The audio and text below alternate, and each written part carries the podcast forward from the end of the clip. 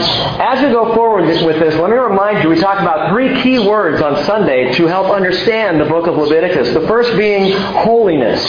The key word of holiness, Leviticus 11:45. God says, "I am the Lord who brought you up from the land of Egypt to be your God, and thus you shall be holy, for I am holy." And eight times in the Bible God says, "Be holy, for I am holy." And that is the substance of this book. It is about holiness. That's the key word. The key personality is Jesus Christ. This third book in the books of Moses, this third book in the Old Testament, yes, the key personality is Jesus. And again tonight we're going to begin looking at three, hopefully three of the five sacrificial offerings that are described at the beginning of this book. And each one of these present cameos of the Christ. And we'll look at those cameos tonight as we begin to move through and see Jesus. And, and I'm not just making this stuff up, folks, and you will see as we walk through that they are clearly outlines, pictures, cameos of Jesus himself. 1 Corinthians 15:3, Paul wrote, "For I delivered to you as of first importance what I also received, that Christ died for our sins according to the Scriptures." First importance. And if it is of first importance, we should expect to see it throughout the Bible, God's Word. Uh, Victor Buksbazen it's the name that I couldn't remember on Sunday, and the book that I couldn't remember that he wrote, The Gospel in the Feasts of Israel, he wrote the following. He said, The basic weakness of modern Judaism is that it is aware of sins, but it ignores sins. That struck me. It's aware of sins, plural, but it ignores sin. In other words, the essential bias of man toward evil, the sinfulness of man's very nature. You see, Judaism, at least modern Judaism, still teaches to this day that man can be good enough, that man is by nature relatively good. And it's that goodness that just needs the law to direct him, and, and man can become righteous by his works. But the reality is, the truth is, and the Bible is clear, and I believe our lives are clear, that the nature of man is not good. It's not in the middle, it is evil. We have a sin nature. And it's only by the power of Jesus, by the Holy Spirit at work in our lives, that that sin nature is overcome, that we receive the righteousness that only comes through Jesus. So the key personality is Jesus in this book. The key recipients, as we saw on Sunday, are the called. The called for the first three words and the four words, and the Lord called. It's the Vayikra. Vayikra in the Hebrew. And He called. And the Lord called. But if I may, I want to add one more keyword to our study of this book. Something else that you might want to jot in the margins and keep in mind, for you are going to see a lot of it, and that is the key substance of this book. It's blood. Blood. 88 times in the book of Leviticus, blood is referred to or mentioned. This is a bloody book. To the point that some people have even been disgusted by it. Leviticus chapter 17 verse 11, and we're going to get into this one in depth on Sunday. For the life of the flesh is in the blood. I have given it to you on the altar to make atonement for your souls, for it is the blood by reason of the life that makes atonement. Blood pumps thick and true and rich through the heart of Leviticus. You'll see a lot of blood, so steel yourselves. But with all this in mind, Let's dig in. Verse 1, chapter 1. Then the Lord called to Moses and spoke to him from the tent of meeting, saying, Speak to the sons of Israel and say to them, When any man of you brings an offering to the Lord, you shall bring your offering of animals from the herd or the flock. If his offering is a burnt offering from the herd, he shall offer it, a male, without defect. He shall offer it at the doorway of the tent of meeting, which is now the tabernacle, that he may be accepted before the Lord. He shall lay his hand on the head of the burnt offering, that it may be accepted for him, to make atonement on his behalf. He shall slay the young bull before the Lord. And Aaron's sons, the priests, shall offer up the blood and sprinkle the blood all around the altar that, is at, that is at the doorway of the tent of meeting. He shall then skin the burnt offering and cut it into its pieces. The sons of Aaron, the priests, shall put fire on the altar and arrange the wood on the fire. Then Aaron's sons, the priests, shall arrange the pieces, the head and the suet over the wood which is on the fire that is on the altar. Its entrails, however, and its legs he shall wash with water, and the priest shall offer up in smoke all of it on the altar for a burnt offering, an offering by fire of a soothing aroma to the Lord. But if his offering is from the flock of the sheep or of the goats for a burnt offering, he shall offer it a male without defect. He shall slay it on the side of the altar northward before the Lord. And Aaron's sons, the priests, shall sprinkle its blood around the altar. He shall then cut it into its pieces with its head and its suet, and the priest shall arrange them on the wood which is on the fire that is on the altar. The entrails, however, and the legs, he shall wash with water. And the priest shall offer all of it, and offer it up in smoke on the altar. It is a burnt offering, an offering by fire of a soothing aroma to the Lord. But if his offering to the Lord is a burnt offering of birds, then he shall bring his offering from the turtle doves or from young pigeons. The priest shall bring it to the altar and wring off its head and offer it up in smoke on the altar, and its blood is to be drained out on the side of the altar.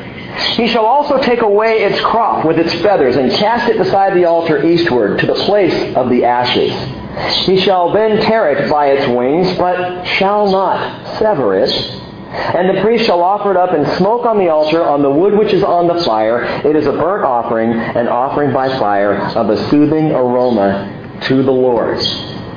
Let me remind you again, God is now speaking from out of the tabernacle. In Exodus, God thundered to the people, frightening them from the mountain. But now, in Leviticus, He is speaking to the people in intimacy.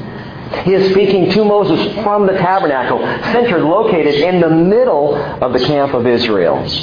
God is now among his people. And so he begins to outline the offerings which later will be filled in by the substance of Christ. The outline is here, the substance will later come. And here we see our first cameo. Five burnt offerings, or five offerings, five cameos of Christ. Cameo number one, in the burnt offering, we see the dedication of Christ the dedication of Christ. I want to give you several poignant things to note about this offering. And the first one is this. Under this cameo, this dedication of Christ, we see first that the burnt offering was voluntary. It was voluntary. It was commanded by God as to how they were to do or to give or to bring the burnt offering, but it wasn't demanded. It was voluntary. It wasn't forced. The Hebrew word for offering here may be familiar to some of you. If you're a student of the word, you've heard it before. In fact, in fact flipping your Bibles over to Mark chapter 7. Mark 7, keeping your finger there in Leviticus 1. Mark chapter 7 and verse 8.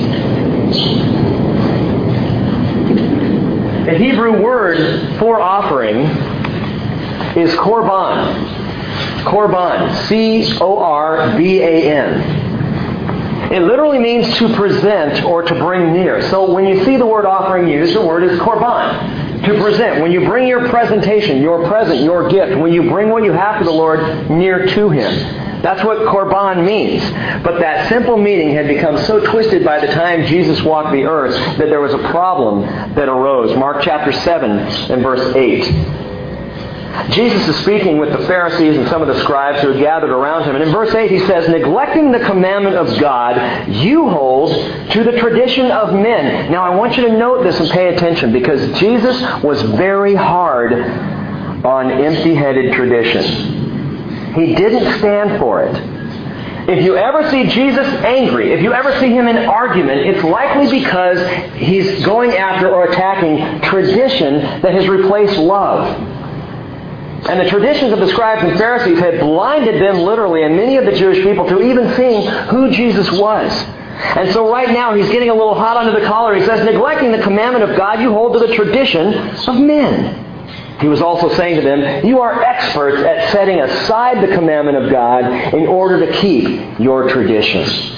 For Moses said, Honor your father and your mother, and he who speaks evil of father or mother is to be put to death. But you say, if a man says to his father or mother, whatever I have that would help you is korban, there's the word, that is to say, given to God, you no longer permit him to do anything for his father or mother, thus invalidating the word of God by your tradition which you have handed down, and you do so, and you do many things such as that. What they did, gang, is they would come along And someone, a, priest, would say, No, all that I have is korban. It goes to the Lord. And they would not have to honor their parents. They wouldn't have to care, possibly, for their parents in old age. They wouldn't have to look out for or concern themselves with the needs of their parents, even though God's law said, honor mom and dad. Look after them, care for them. The priest would say, no, it's korban. It's my offering. Everything I have is an offering to the Lord. And they weasel out of what God commanded, which was relational, which was important, which was driven by love, so that they could stand up and live by their traditions. They took this idea of a free will offering, which is the burnt offering, and they turned it into basically a charge for their parents. It would cost their parents. It's robbing Peter to pay Paul. No pun intended. But people do it today. We do it today. We talked last week quite a bit about giving. I won't get into that, but we did say last week, and I'll repeat it again this week, don't do it if your heart's not in it. Because if your heart's not in it, it's about tradition. It's about legalism, and it's not going to connect you anymore with the Father. If it's grudging, do it because you want to, because you love the Lord, because you are compelled to by His love. But I want to extend this idea to ministry in general. The service that you give, the ministry that you do for other people, is most effective when it's voluntary. When it's compelled by love and a desire to just serve the Lord. That's the way Jesus was. What Jesus did and how we see him as a cameo in this picture, this voluntary offering, Jesus offered himself voluntarily. This was not a forced deal.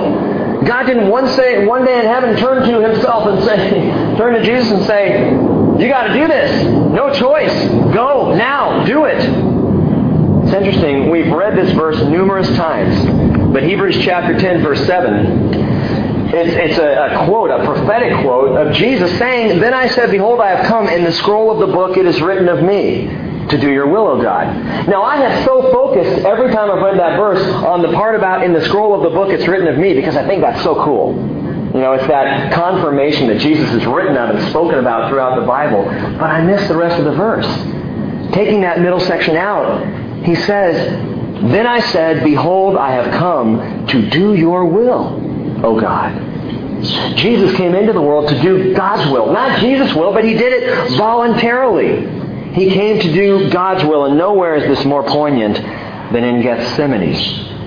When Jesus, on the night before he was betrayed, said to his disciples, Matthew 26, 38, My soul is deeply grieved, to the point of death. Remain here and keep watch with me. And he went a little beyond them, and he fell down on his face, and he prayed, saying, My Father, if it is possible, let this cup pass from me.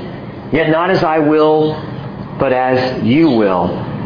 Okay, when he says, if it is possible, if it is possible, let this pass from me. The word possible there is dunatos. It literally means power. What he's saying is, if it's within your power, Lord, take this cup from me. If it's within your power, Father, don't make me go through this. Of course it was within God's power. The very phrase itself assumes that. It is a first class conditional clause in the Greek. So who cares? What does that mean? It means this. Jesus is saying, Father, if it be possible, while assuming it is possible. If it's possible. If it's within your power, take this from me. And God could have. But Jesus finished the phrase by saying, but not, not as I will. As you will, Father. Jesus walked to the cross was 100% chosen voluntary, like the voluntary burnt offering that was given. It's as though Jesus said, The wood I am about to be laid upon in the cross, the fire of sacrifice and suffering I am about to endure, let this pass from me, but not as I will, voluntary. Secondly, the burnt offering was substitutionary. It was substitutionary. Look at verse 4 in chapter 1. It tells us that when a person brings someone from, uh, an animal from the herd, he shall lay his hand on the head of the burnt offering. Now that said again, referring to bringing a lamb from the flock. You lay your hands on the head of the burnt offering. We talked about this before, that is a sign of identification. It's the way when someone brought an offering, they put their hands on the head of the beast, and in so doing, identified their self with the beast in the offering. Their sin transferred to the animal that was then offered. Matthew chapter 27, verse 24 and 25, it's interesting. Pilate said, I am innocent. I am innocent of this man's blood. See to it yourselves. And the people said, His blood shall be on us and on our children. His blood on us. It's the one biblical statement removed from the movie The Passion because it was so upsetting to the Jewish community. Jews heard that that statement was in there, knowing, I guess, assuming that it was in the Bible, that the people had said, the Jewish people had said, His blood shall be on us. And they said, that, that's, that's going to cause all kinds of problems for us. People are going to blame us for the crucifixion of Christ. The problem is, His blood is on them. It was by their desire. But gang, that's the whole point. His blood is on us. Substitutionarily, His blood spilt for my blood. Romans chapter 3 verse 23 tells us all have sinned and fallen short of the glory of God, being justified as a gift by His grace through the redemption which is in Christ Jesus, whom God displayed publicly, listen to this, as a propitiation in His blood through faith. A what? A propitiation. What exactly does that mean? Well, I'll tell you the Greek word just to confuse you some more. It's hilasterion. Isn't that great? Thanks. You're welcome.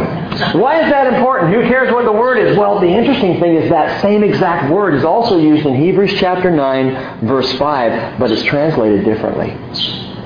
In Romans chapter 3, propitiation of his blood through faith. Hebrews chapter 9, verse 5, the word is translated the mercy seat the mercy seat. What's propitiation mean? It means the mercy seat. It means the mercy of God poured out. It means substitutionarily Jesus spilled his blood for my blood. There are two people, two ways that, that people approach Christ today. One way is people tend to say, I'm innocent of his blood. I actually heard someone say in response to a friend trying to lead them to the Lord, he said, You know what? I'm sorry that Christ had to die, but it's not my fault. It's not my deal. I am innocent of his blood, Pilate said. It has nothing to do with me. The other way people can approach Christ is to say, His blood be upon me. But listen to this. If we say, I'm innocent of His blood, we are ensuring our guilt. But if we say, His blood be upon me, we are ensuring our forgiveness because it is only by His blood and through His blood that we are saved. The burnt offering was substitutionary. We'll look down at verse 9 of chapter 1. Its entrails, and this is interesting, its entrails, however, and its legs he shall wash with water. Why? What's the deal here? And here we begin to see how the, the specificity with which God tells them how to do these offerings, it leads us to pictures of Jesus. It helps us to see Him. I used to read these things, and, and as I went through, think, well, that's just random. Why did God? It was so random. He, he just did it because he wanted to make it difficult for the Jews to show them that he couldn't keep the law. That's that's why. Just random stuff. Let's throw. Oh, while they're while they're killing the animal, let's have them wash its entrails. That'll be fun. but that's not the deal. It's a picture here, gang. The water. The water speaks of the purity of Jesus. The purity. John chapter 18, verse 38, Pilate said, I find no guilt in him. This is Pilate, the man who was sentencing him. And the man who betrayed him, Judas, in Matthew 27, verse 4, said, I have sinned by betraying innocent blood. Jesus was pure. And the washing of the internal organs, the washing here of this beast for sacrifice reminds us of the washing, that the purity of Jesus. But there's more. The water also reminds us of the water that gushed forth along with, mingled with the blood when Jesus was speared in his side the water that poured out of Christ, proving, by the way, beyond the shadow of a doubt that Jesus was dead and that his offering was complete. That Jesus is completely sufficient in and of himself in that one death to save you, and you don't need anything else. I asked a couple of guys last night, we were tiling over at Papa Murphy's in Anacortes, and uh, Jeff D'Angelo and I, there were a couple of guys helping us out. And I said, How do you guys know you're saved? And I, you know, we're, we're down there on the floor scraping and tiling and I just look over. How do you, how do you know you're saved? They're both Christian guys. They were stumped. I don't know. I don't know. How do I know? And they started to get real, real nervous. And they said, well, well, how do you know you're saved? And I said, I know I'm saved. Well, how do you know? I just know. How do you know? we spent about you know half an hour going back and forth. Well, how do you know? Well, how do you know? I know, but do you know? You know, because I know. Who knows? I know. Do you know? Dang, Jesus' death. If I accept that sacrifice, saves me. Period. And it absolutely amazes me how many Christians are not sure if they're saved.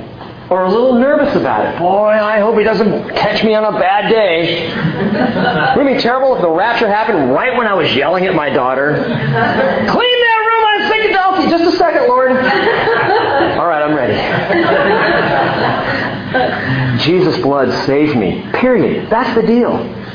The cross was sufficient. Jesus was pure enough. Though I am not pure, though I mess it up constantly, and, and trust me on this, if you knew me, if you really knew me, you wouldn't listen to me teach. Let's go on. A couple more things to know in Leviticus chapter 1, verse.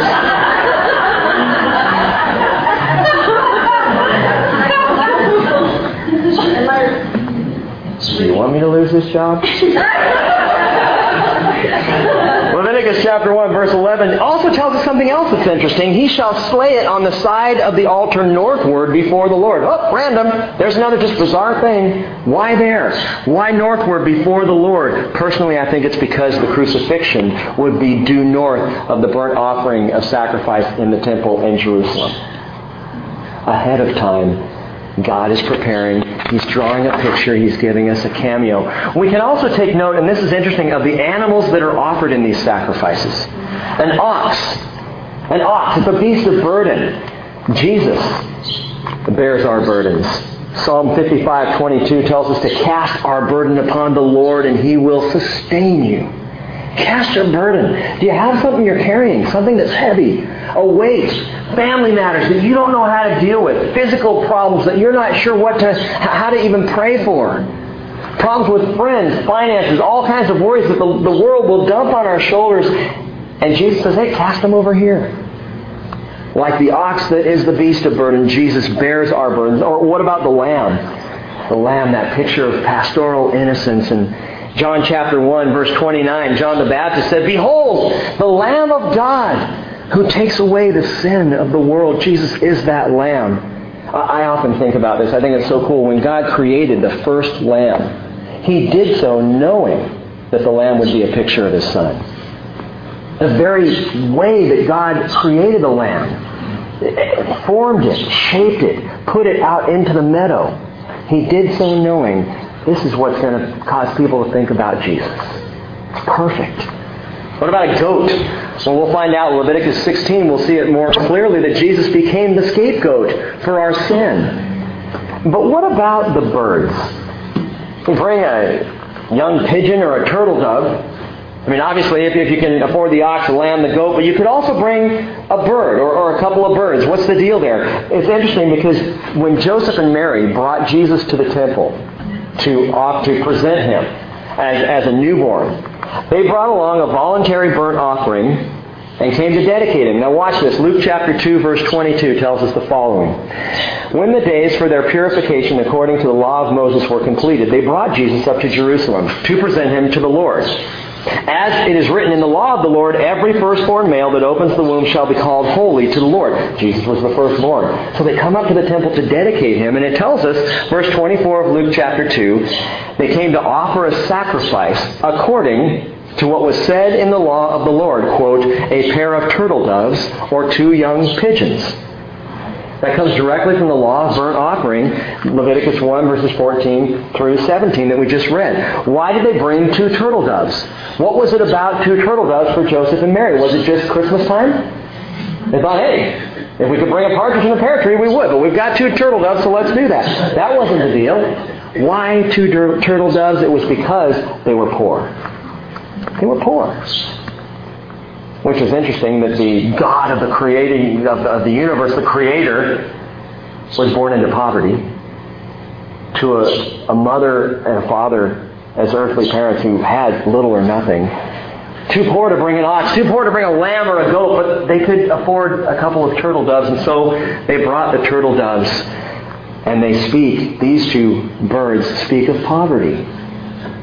2 Corinthians chapter 8 verse 9 tells us you know the grace of our Lord Jesus Christ that though he was rich Yet for your sake he became poor, so that you, through his poverty, might become rich. And the gospel is a message of salvation to all people.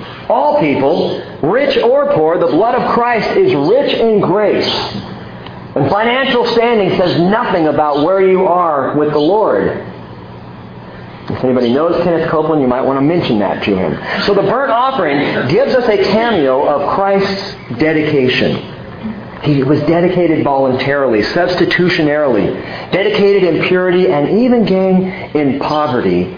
Jesus came and was dedicated. That's our first cameo. Well, the second one continues. Cameo number two, we'll start in verse 1 of chapter 2 with the grain offering the grain offering. We've seen the first cameo, the dedication of Christ. The second cameo is the perfection of Christ. And this is fascinating. Watch this. Several insights that will help us see this cameo clearly.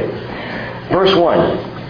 Now, when anyone presents a grain offering as an offering to the Lord, his offering shall be of fine flour, and he shall pour oil on it and put frankincense on it and then he shall bring it to Aaron's sons the priests, and he shall take from his from it his handful of its fine flour and its oil with all of its frankincense, and the priest shall offer it up in smoke as its memorial portion on the altar, an offering by fire of a soothing aroma to the Lord.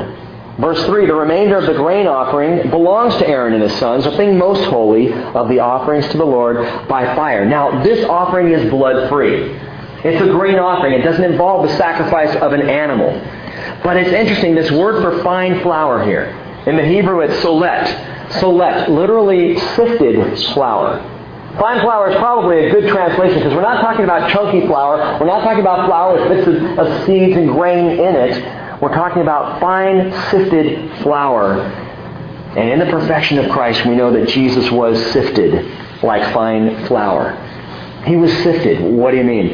Matthew chapter 4 verse 1 tells us that after Jesus after Jesus was baptized, he was immediately led up by the Spirit into the wilderness to be tempted by the devil.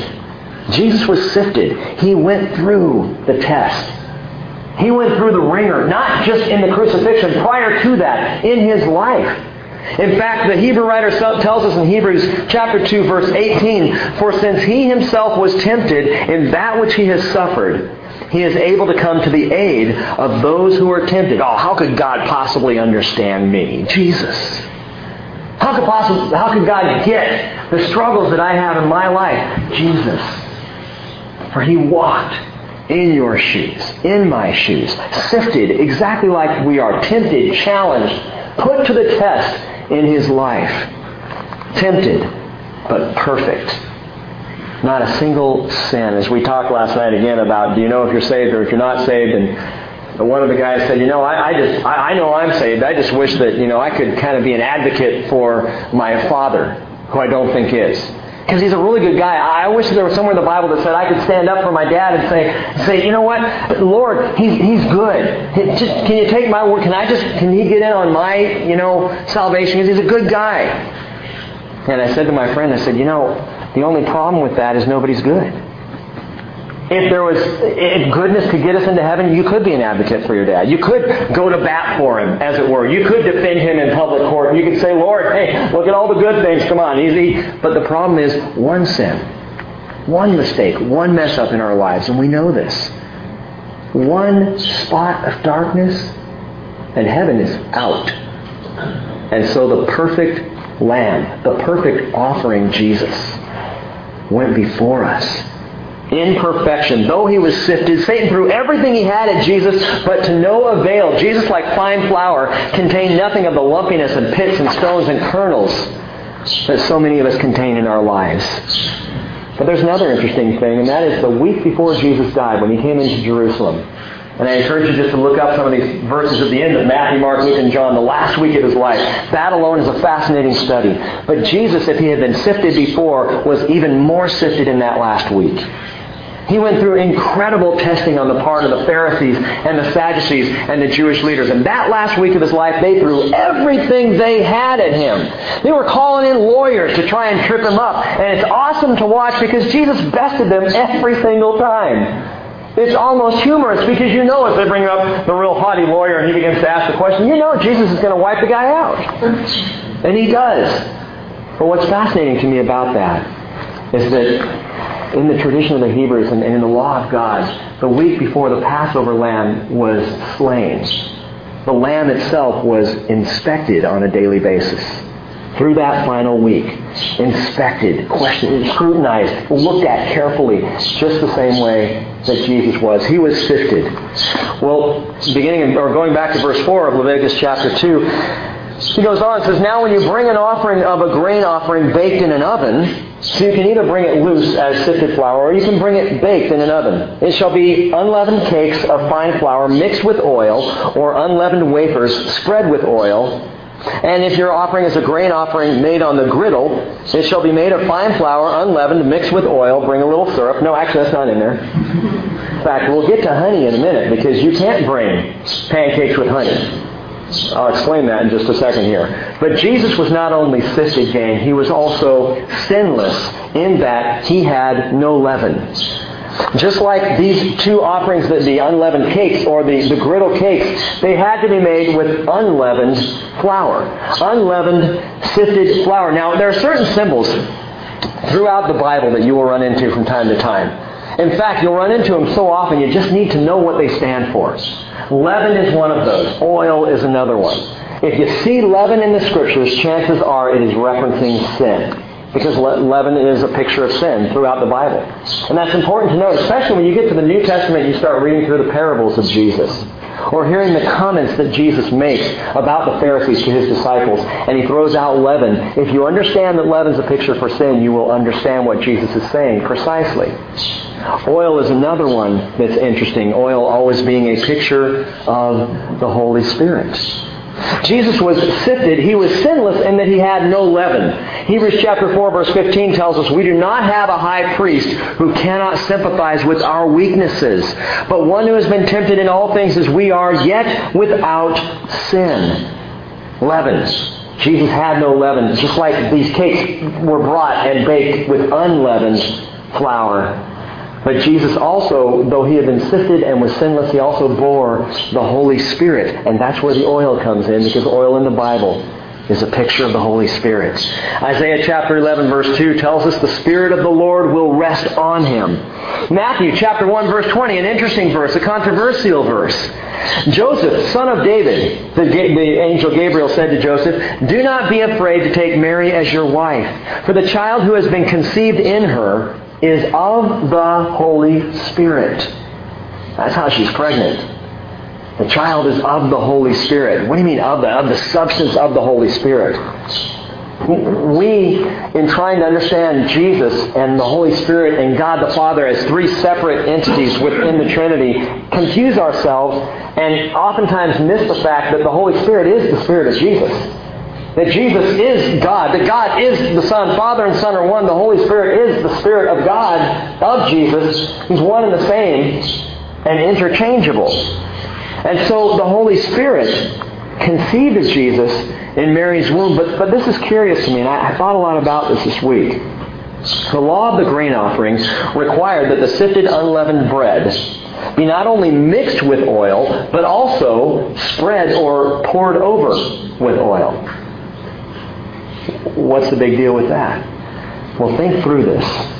Jesus was mixed, if you will, with the oil of the Spirit. He had the Spirit. He is the Spirit in flesh, in human flesh. He had it all mixed in. It, it was his character, is his character, conceived by the Holy Spirit. And in the same way, so are you when you're born again.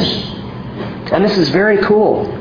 Now, you don't have the substance of the Spirit like Jesus did, but you have the Holy Spirit in you when you're born again. Jesus said that which is born of flesh is flesh, and that which is born of the Spirit is spirit, John 3 6. And Peter said in his great opening day sermon of, the first day that the church came together, Acts chapter 2 verse 38, Repent, he said, each of you, and be baptized in the name of Jesus Christ for the forgiveness of your sins, and you will receive the gift of the Holy Spirit.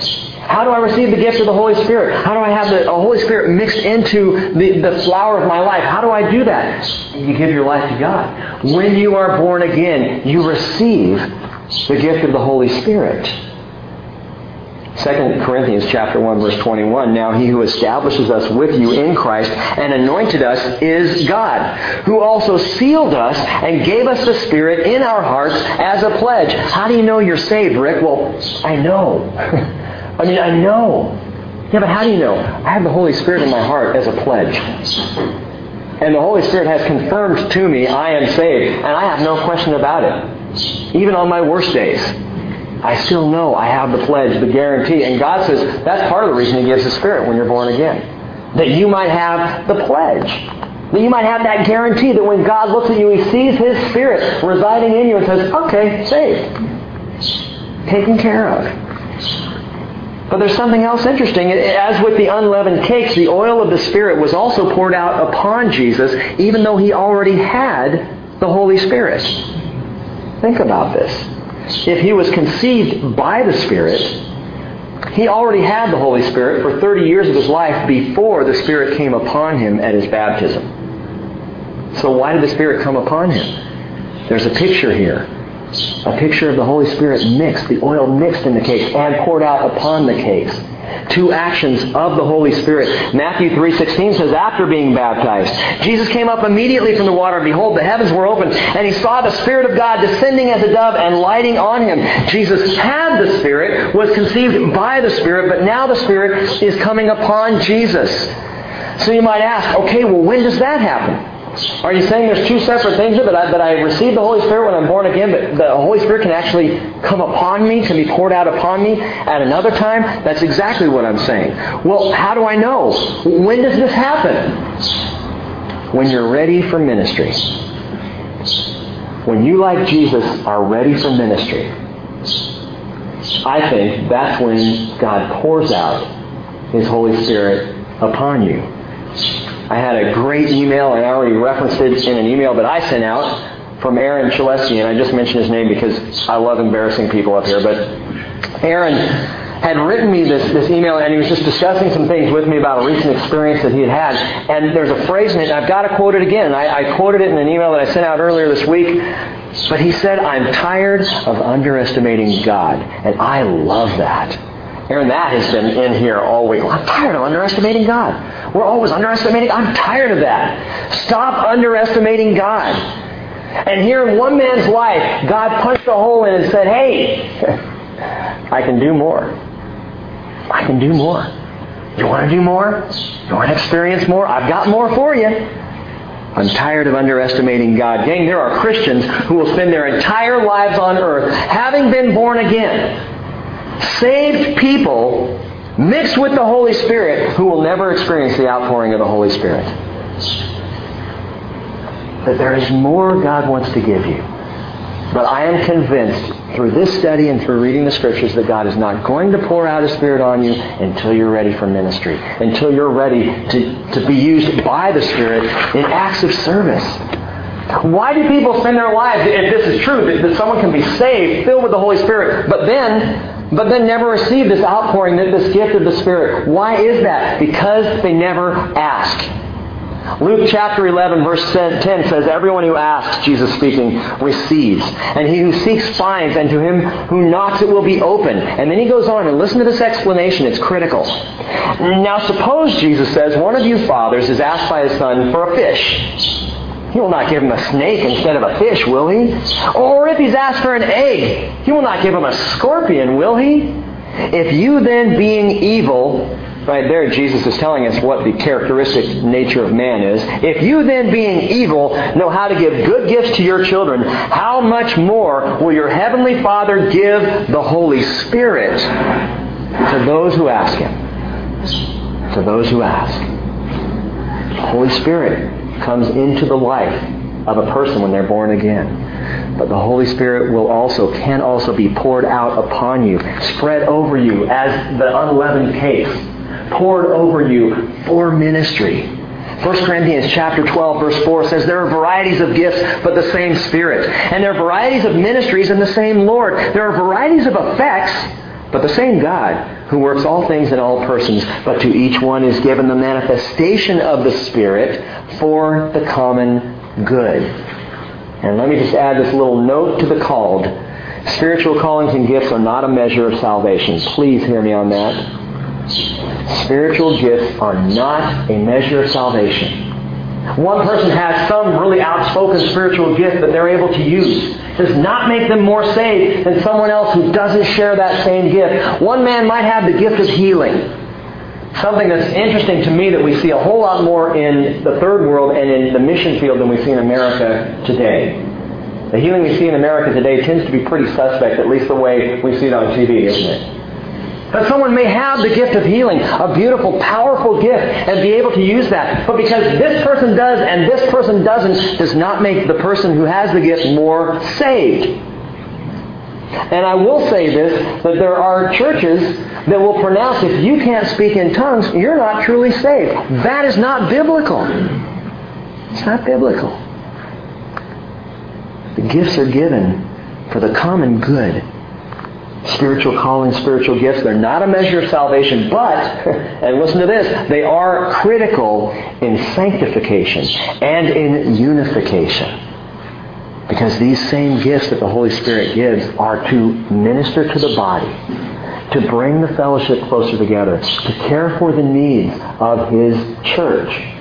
They are necessary. They are important. And I believe personally, and we can argue about it all you want later, and that's fine with me, they are active today. And can be as active as they ever were in the first century church. The question is whether or not we're going to believe it.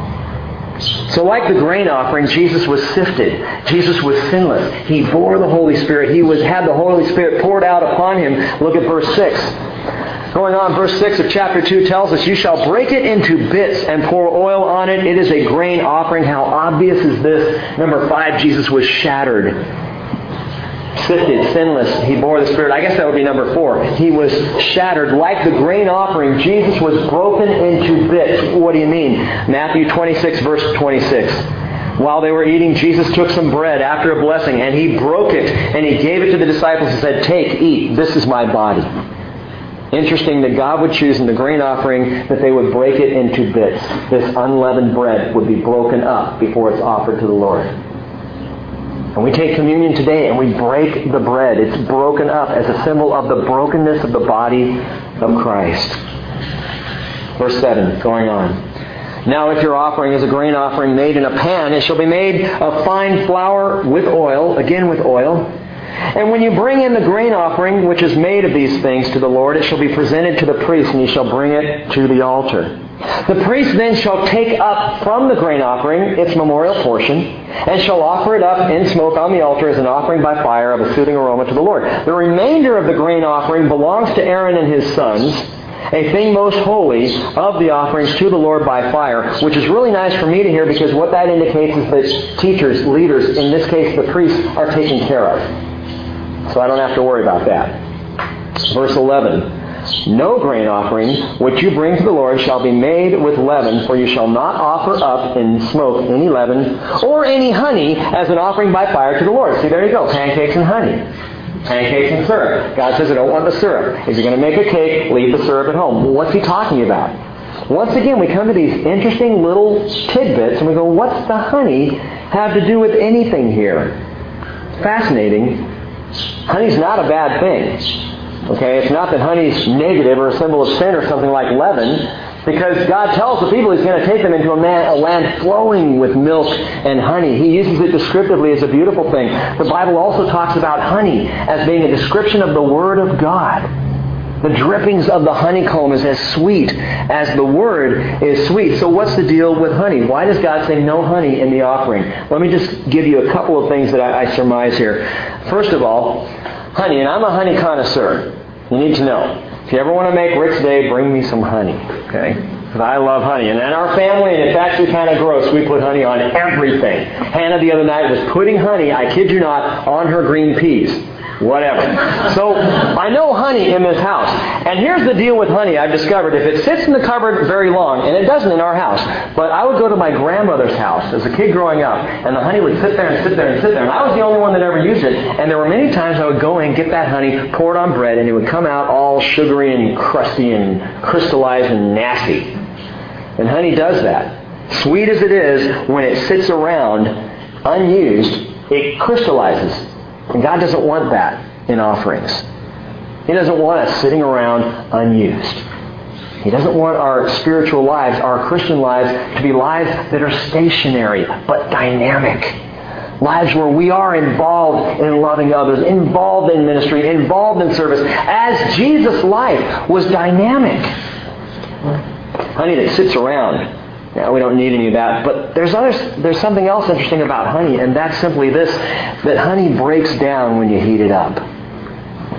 The hotter it gets, the more melted it gets, the more runny it gets until ultimately it just breaks down when the going gets tough, honey melts away. But Jesus, Jesus, he came out of Gethsemane strengthened. He came out stronger than when he went in. Oh well, yeah, Rick, of course, because that's because the angel came and strengthened him. That's why he came out stronger. And I guarantee you, Jesus, when he came out of Gethsemane, didn't look good.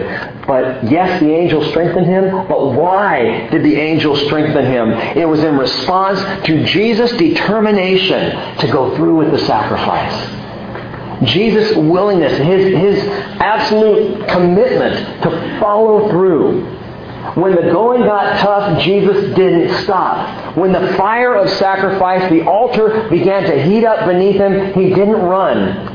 He stayed the course. Jesus was sacrificed, sifted and shattered and sacrificed. 2 Timothy 3:12 by the way tells us indeed all all who desire to live godly in Christ Jesus will be persecuted. It's going to happen. You can count on it. Let me just say it clearly. If you desire to live godly in Christ Jesus, you're going to be persecuted. And I think the phrasing is interesting. I believe I've mentioned this before, but it's not just if you desire to live in Christ Jesus, as many Christians do. Be, you know, I'll be a Christian. It's if you want to live godly in Christ Jesus. If you determine to accept God's challenge not to underestimate Him. If you say, I want more, I want to live for the Lord, I want my life to be a reflection of the Lord, you're setting yourself up to get knocked around and maybe even to end up on the altar of burnt offering. It's going to happen. Just thought you might want to know that. One of the greatest tests of spiritual conviction is what happens when the heat gets turned up.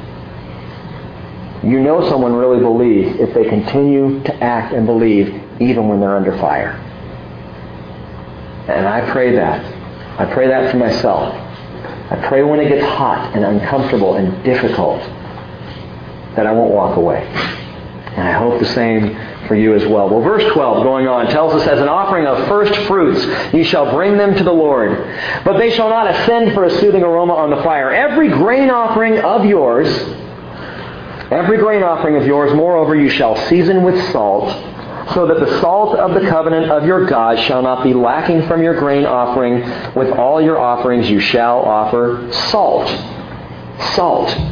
What's the deal here? A couple things to note. Jesus was the first of the season, and he was also seasoned with salt. He was the first of the season and seasoned with salt. For the grain offering was to be an offering of first fruits. It was a way of the people as they got their first fruits to give back to God first. That's what the grain offering was about. And the Bible tells us that Jesus was the first fruits. 1 Corinthians 15:20, he's been raised from the dead, Christ Jesus, the first fruits of those who are asleep. Well, but, but Rick, other people were raised from the dead, absolutely, but none of them stayed alive. And Lazarus was raised from the dead, but he died again. Two funerals. Jairus' daughter, raised from the dead, and would die again.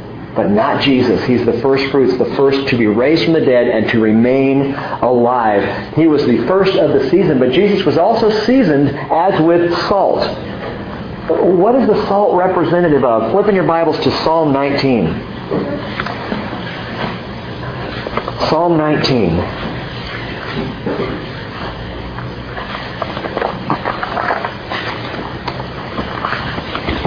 This is a precious, precious psalm to me. Possibly my favorite one. Because of some personal things that were going on in my life when God gave me this psalm and, and brought me to it. Psalm 19, beginning in verse 7. Listen closely. The law, the law of the Lord is perfect, restoring the soul. The testimony of the Lord is sure, making wise the simple. The precepts of the Lord are right, rejoicing the heart. The commandment of the, of the Lord is pure, enlightening the eyes. The fear of the Lord is clean, enduring forever. The judgments of the Lord are true. They are righteous altogether. They are more desirable than gold, yes, than much fine gold. Sweeter also than honey and the drippings of the honeycomb. Moreover, by them your servant is warned. In keeping them there is great reward. Who can discern his errors? Who can or acquit me of, of hidden faults? Also keep back your servant from presumptuous sins. Let them not rule over me. Then I will be blameless, and I shall be acquitted of great transgression. Verse 14, let the words of my mouth and the meditation of my heart be acceptable in your sight, O Lord, my rock and my Redeemer. Gang, Jesus is the Word made flesh. And we're told here that the law of the Lord, the Word, is perfect. It's restoring. It's sure. It makes you wise. It's right. It rejoices in your heart. It's pure. It enlightens your eyes. It preserves your life.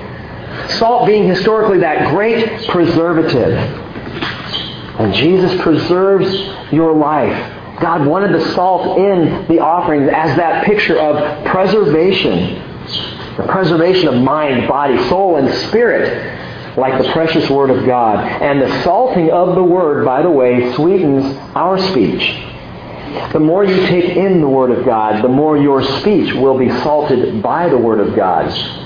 Paul said it, Colossians 4 6, let your speech always be with grace, as though seasoned with salt, so that you will know how you should respond to each person. There's a power here.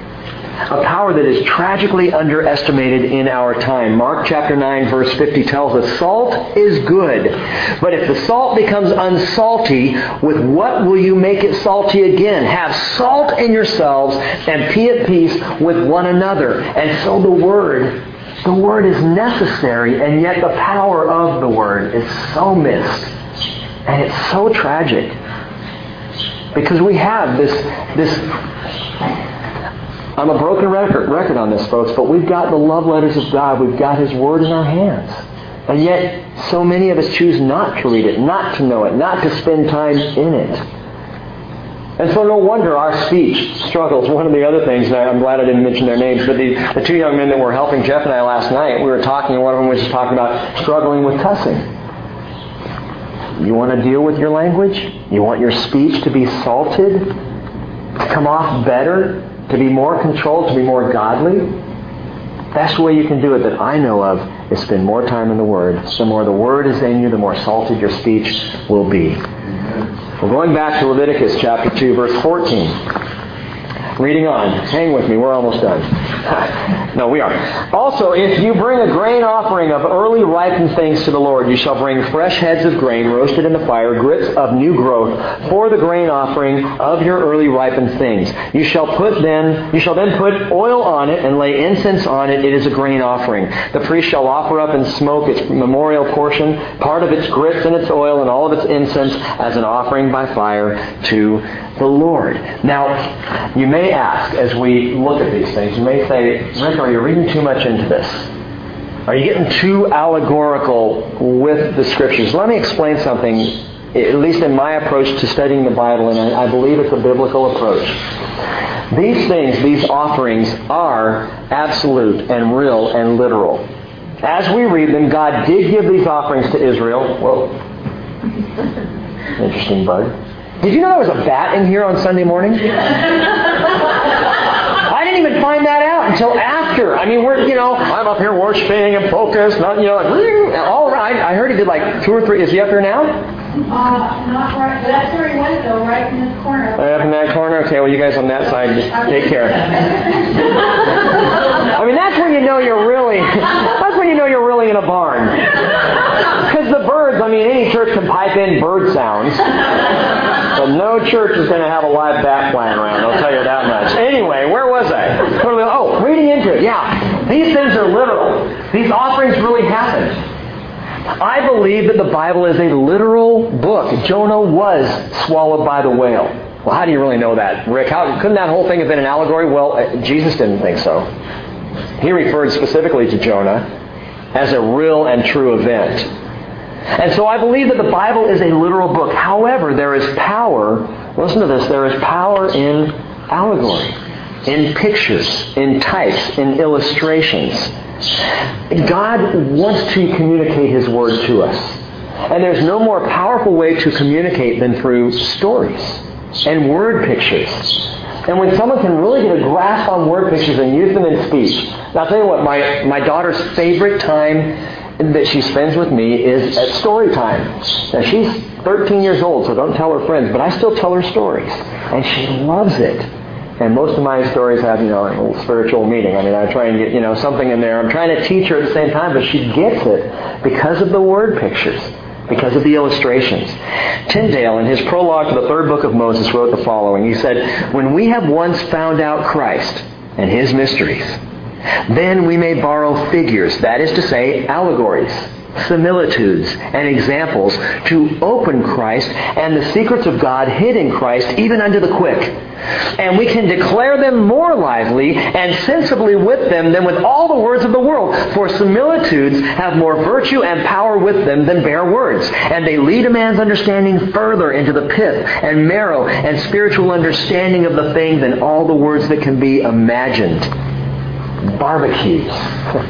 unleavened bread, salted, spread with oil. We can understand and see how these things relate to Christ. God chose these things, gave these things to Israel as a law for them to follow, but as pictures that we could actually see. And is that really biblical, Rick?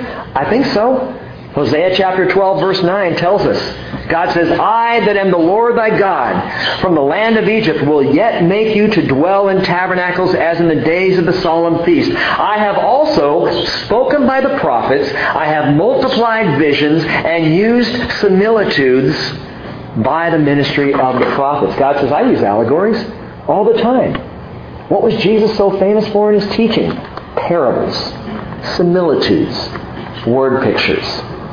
And so as we see Christ unveiled in the New Testament, when we go back to the Old, as we talked about Sunday morning, we can see through the veil in these word pictures, these cameos of Christ. Well, one more and we're done tonight. Cameo number three. It's not as long as the other two. The peace offering. The peace offering. The burnt offering was the dedication of Christ. The grain offering, we saw the perfection of Christ, and in the peace offering, we see the satisfaction of Christ. Chapter 3, verse 1. Going to fly through this and let you go. Now, if his offering is a sacrifice of peace offerings, if he's going to offer out of the herd, whether male or female, he shall offer it without defect before the Lord. He shall lay his hand on the head with his offering and slay it at the doorway of the tent of meeting. And Aaron's sons, the priests, shall sprinkle the blood around on the altar. From the sacrifice of the peace offerings, he shall present an offering by fire to the Lord, the fat that covers the entrails and all the fat that is on the entrails, and the two kidneys with the fat that is on them, which is on the loins, and the lobe of the liver, which he shall remove with the kidneys. You got that? Okay. Then Aaron's sons shall offer it up in smoke on the altar on the burnt offering, which is on the wood that is on the fire. It is an offering by fire of a soothing aroma to the Lord. But if his offering for a sacrifice of peace offerings to the Lord is from the flock, he shall offer it, male or female, without defect. If he's going to offer a lamb for his offering, he shall offer it before the Lord. And he shall lay his hand on the head of the offering, slay it before the tent of meeting, and Aaron's sons will sprinkle the blood, sprinkle the blood all around on the altar. Now from the sacrifice of peace offerings, he shall bring as an offering by fire to the Lord its fat, again, the entire fat tail, which he shall remove close to the backbone, and the fat that covers the entrails, and all the fat that is on the entrails, and the two kidneys with the fat that is on them, which is on the loins, and the lobe of the liver, which he shall remove with the kidneys. Still with me? Good. Then the priest shall offer it up and smoke on the fire as food. It's interesting. An offering by fire to the Lord. Moreover, if his offering is a goat, then he shall offer it before the Lord. Same thing. He's going to lay his hands on it. They're going to sprinkle the blood around. He'll present to the Lord an offering in the fire. There'll be the fat, verse 14, that covers the entrails, and the fat on the entrails. Verse 15, the two kidneys, the fat that's on them, the lobe of the liver. Verse 16, the priest shall offer them up in smoke on the altar, again as food, an offering by fire for a soothing aroma. All fat is the Lord's. You get that? Some of you may be saying in your life, boy, Oh, all fat is the Lord's. Love for that to be the case in my life. It's a perpetual statute throughout your generations in all your dwellings. You shall not eat any fat or any blood. Now, we'll talk about the eating or drinking of blood and how that has been misused by some cults later on as we get further into Leviticus. But listen right now. The peace offering. First time you read through this, with the exception of a few little quirky things, it sounds like the burnt offering, doesn't it? You just bring the animal, you cut it up, you do this, that, and the other, burn it on the altar, you're done, right? Wrong. There's a very clear and distinct difference between this offering and the burnt offering. The peace offering. The peace offering. What's the difference? This offering is shared. This offering is one where part of it is given to the Lord and part of it is kept by the person who is offering it. And this is very important to understand. The Lord gets the fat off the entrails. He gets the kidneys and the fat all around that and the lobe of the liver. And you, if you were bringing this offering, you would get the rest. Further on in Leviticus 7, chapter 15, it gives us more information. It says, Now as for the flesh of the sacrifice of his thanksgiving peace offerings, it shall be eaten on the day of his offering. He shall not leave any of it over until morning. My friends, it's a holy barbecue. It is. It's a picnic with the Lord. It's luncheon with the Lord. It's supper with the Savior. It's food with the Father. It's a meal to be shared with the Lord. This is fascinating to me. God is saying, bring this offering, but this is one that we both get. I'll take the fat and the kidneys and the lobe of the liver. Mm. And you can have the rest. Share this with me, he says. Share this peace offering with me because he is our peace. Now, I'm not going to read this whole thing right now, but Ephesians chapter 2, verse 12 through 16 talk about how Jesus is our peace, how he brought two different peoples together, Jews and Gentiles, and made peace between them. Now, you might say right now, there's no peace between Jews and Gentiles. Not in this world.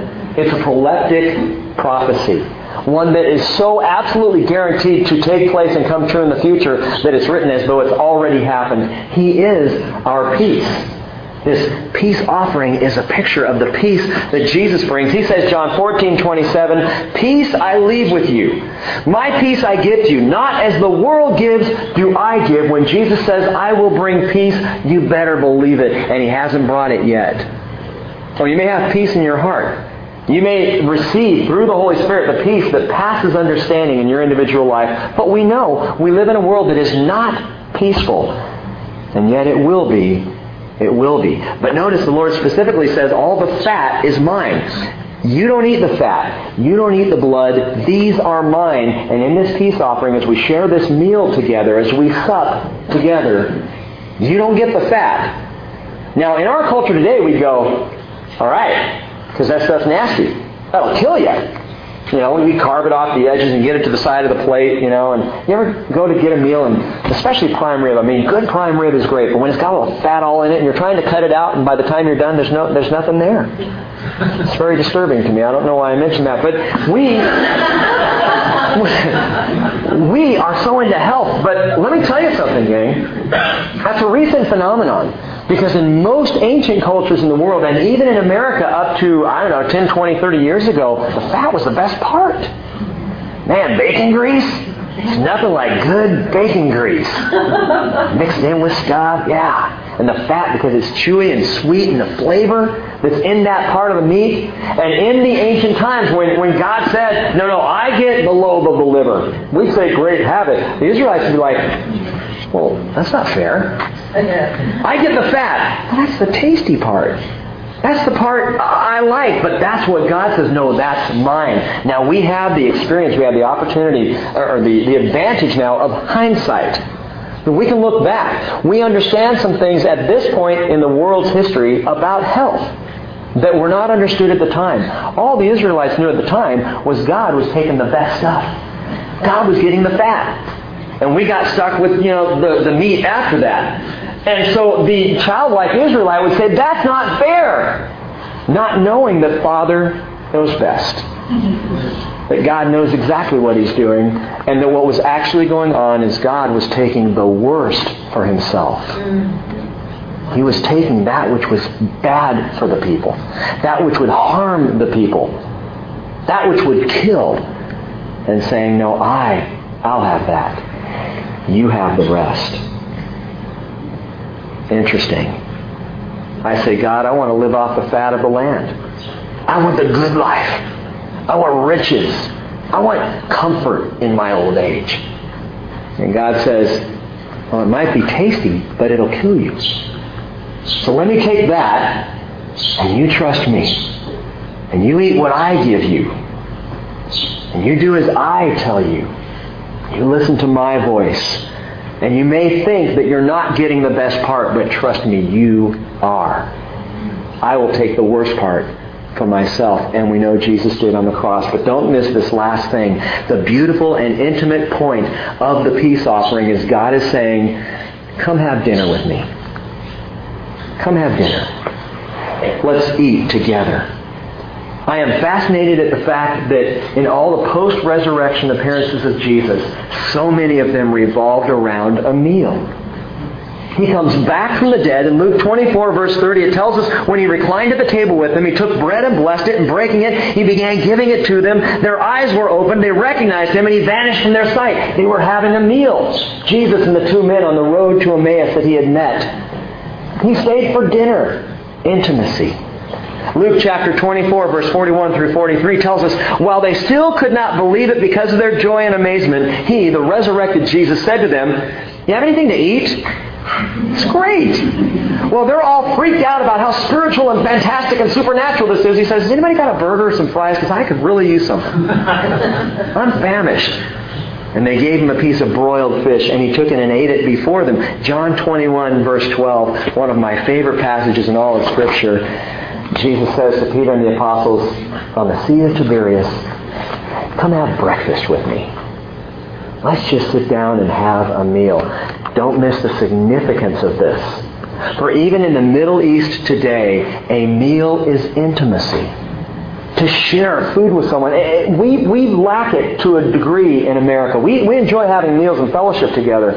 But man, in the Middle East, and especially in Jesus' day, if you sat down and had dinner together, as you ate from the same plate, as you shared the meat and the bread and the vegetables, as you took into your mouth and the other person took into theirs, you were taking some of each other. The meal was so intimate. And here, along comes the Father with the grain, the, the peace offering, the Father of peace, and says, let's eat together. Let's share this together, you and I. And is it any surprise that in Revelation 3.20 Jesus says, Behold, I stand at the door and knock. If anyone hears my voice and opens the door, I will come into him and will dine with him, and he with me. Christ is our satisfaction. The satisfaction of Jesus is what we receive in relationship and intimacy with Him. And He said, hey, my body is true food. And my blood is true drink. And we'll stop there for tonight. Father, thank you so much for these pictures. And Lord, we are blessed even just to look back and see the intimacy that you desire with the people of Israel. And Lord, when we see what Jesus went through on the cross, his body, bread that was broken, his blood, wine that was spilled, and then we hear him knocking on the doors of our hearts and offering to come have a meal with us, oh, it's amazing. It's amazing, Lord. That you would want that kind of relationship, that kind of intimacy with us. And it speaks to everything else we've talked about tonight, Father. We underestimate what you would have with us.